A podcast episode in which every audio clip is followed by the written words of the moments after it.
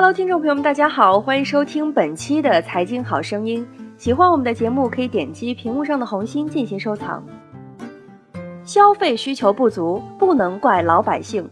整理自吴晓波在半程二零一六中国经济新趋势与产融创新高峰论坛上的发言。今天我们再回到中国经济的基本面，讨论一下制造业的问题。未来五年到十年的中国，我认为最大的看点还是这个基本面。无论泡沫也好，发展也好，如果整个中国制造业在未来没有一个很好的转型升级机会的话，中国经济一定没有未来。上半年产业演变可以归结为六个特点。第一个特点是整个业界关于供给侧改革部分。这个名词是在去年十二月中央深改委上提出来的概念。去年年初的时候，我写过一篇文章，叫《去日本买马桶盖》。文章刊发后，引发了很多争议。后来大家慢慢达成一个共识：中国经济现在的基本面，如果我们把马桶盖当成一个现象来看的话，体现出两个特点。第一个是全球都有的普遍性特点，叫做通货紧缩。现在全世界最大的问题是满街都是东西，从一件衬衫到汽车到马桶盖、电饭煲，通货紧缩在未来的五年之内会是一个常态。中国存在的另一个特点叫做供需错配，满街都是东西都卖不出去。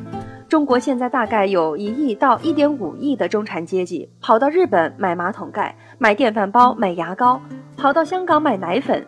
中国新兴的中产阶级，他们需要好的高品质的产品，中国就需要制造商。在座的各位老板却没有办法提供给他们。供给侧改革和马桶盖现象告诉我们，有一个办法把大家的钱留在中国来消费，就是淘汰落后产能。真正在中国能够生产出好东西来，这是中国最大的福利。中国制造业最大的福利就是出现了超过一个亿的中产阶级和中产阶级家庭。他们愿意为好的产品和好的服务买单，所以整个供给侧改革在中国的产业界形成了一个特点：你不要忽悠老百姓去花钱买单，你只要能够提供好的商品，这个好的商品它自然会讲话，口碑会形成传播。第二个特点是消费无热点，转型陷入苦闷期。今年我们讲转型，讲升级，对企业界来讲，发生的最好的时间点是什么呢？需求旺盛的时候，大家都要买东西的时候，企业转型就很容易。如果东西卖不掉的情况下，让老板转型，转到哪儿去呢？今天中国很大的产业问题是陷入到了一个苦闷期。我们说今天来了两千个人，几乎家家都有汽车，有的人家里有两辆汽车。如果我请大家再去买一辆汽车，拯救中国的汽车产业，你会跟我说，你叫我买啥车呢？我跟你讲。现在有一辆汽车不需要烧汽油了，用太阳能直接就能发动能开，你会不会买？你就会想会买。然后我再跟你讲说，现在无人驾驶汽车已经成熟了，大家可以买无人驾驶，不用开车了，坐在那儿说一句我要去河西，就直接去了。你会不会买？我会买。所有消费现在面临的问题，真的不能怪老百姓。我们现在还处在第三次产业革命、信息化革命的尾端部分，我们还在讲互联网，还在讲信息化革命，但是很多第四次浪潮所有的新革命都没有到来。这个苦闷期的中间过程会成为我们所有企业战略选择上的最大困扰。第三个特点是海外并购热，大公司手笔见重。今年上半年，我们看到了两个超过三十亿美金的并购案例。美的并购了库卡，海尔并购了机翼的家电部门。我今年带了一个企业到德国看制造四点零，今年中资在德国的并购案是去年的一点五倍。在产业苦闷期的时期，中国的这些企业开始拿着大把的钱到国外去购买这些核心技术和核心制造能力。第四个特点是民间投资冷，中期信心无着落。今年上半年，民间投资非常冷。我所在的浙江省，今年上半年民间投资的增长只有百分之三左右，去年同期是百分之十。第五个特点是资本市场受到了很大的限制，整个资本市场出现了比较沉闷的现象。第六个特点是网红直播热，电商模式正迭代。今年上半年，互联网领域最大的变化是出现了两个全新的商业模式。第一个叫做网红经济，第二个叫做直播模式。网红加直播使互联网传统意义上的流量模型发生了重大的变化，不需要购买流量了。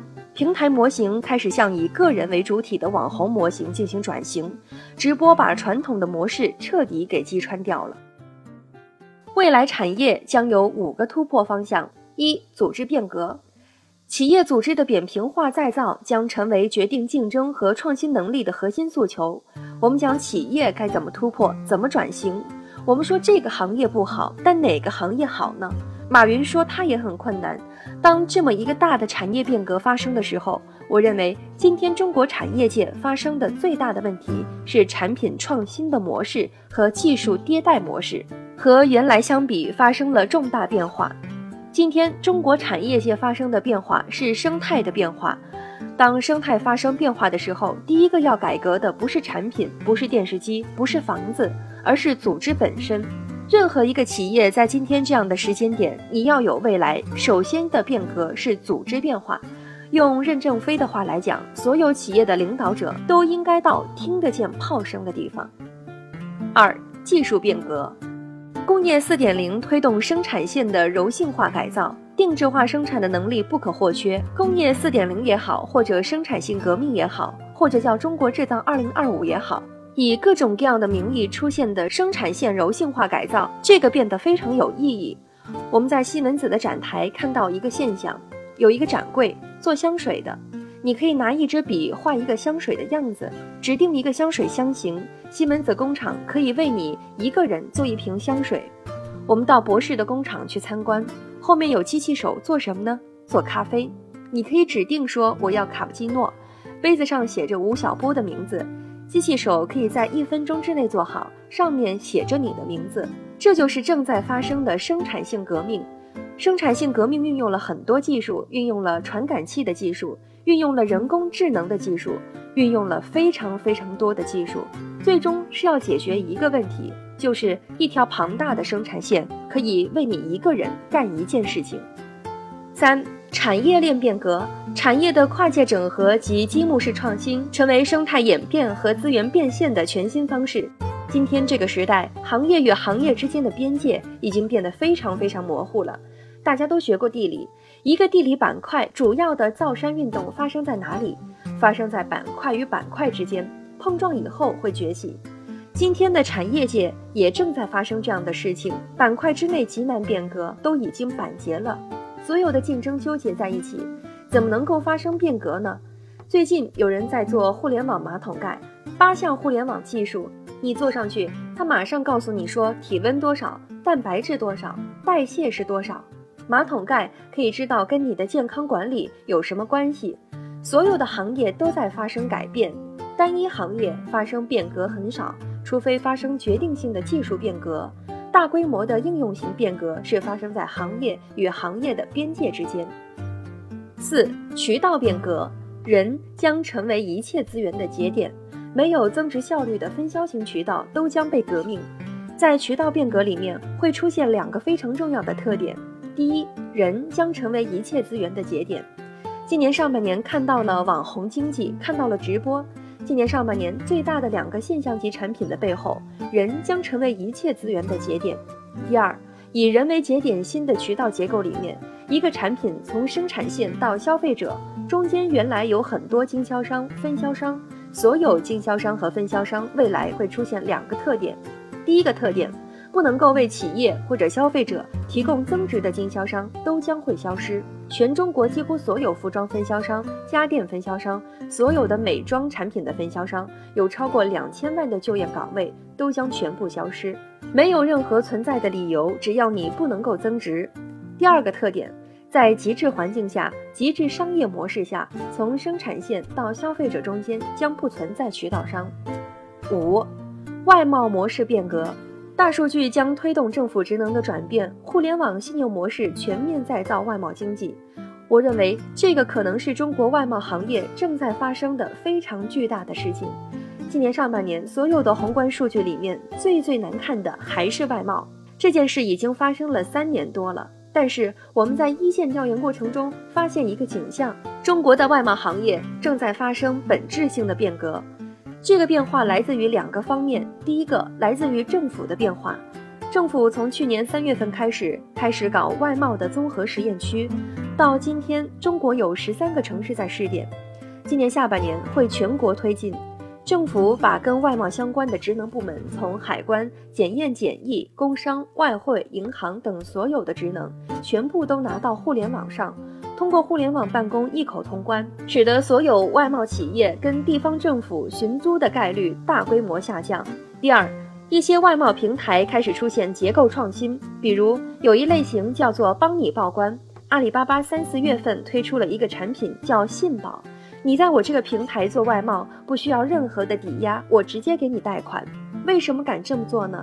因为背后有大数据。你在我这个平台已经做了三年、五年、十年，我知道你每天有多少货出去，到哪里去，是不是值这个钱？各位，面向未来。今天我们所面临的所有的困难，都是命里注定要发生的事情，都是过去我们的成功给我们带来的结果。所以坐在这里等，说天上掉下一个经济学家，上帝来救我们，不可能的。我们只能干一件事情，不断的去试错，不断的迭代。当我们离开这个会场的时候，我们一定要跑得很快很快，然后我们大家就能够看到别人看不到的风景。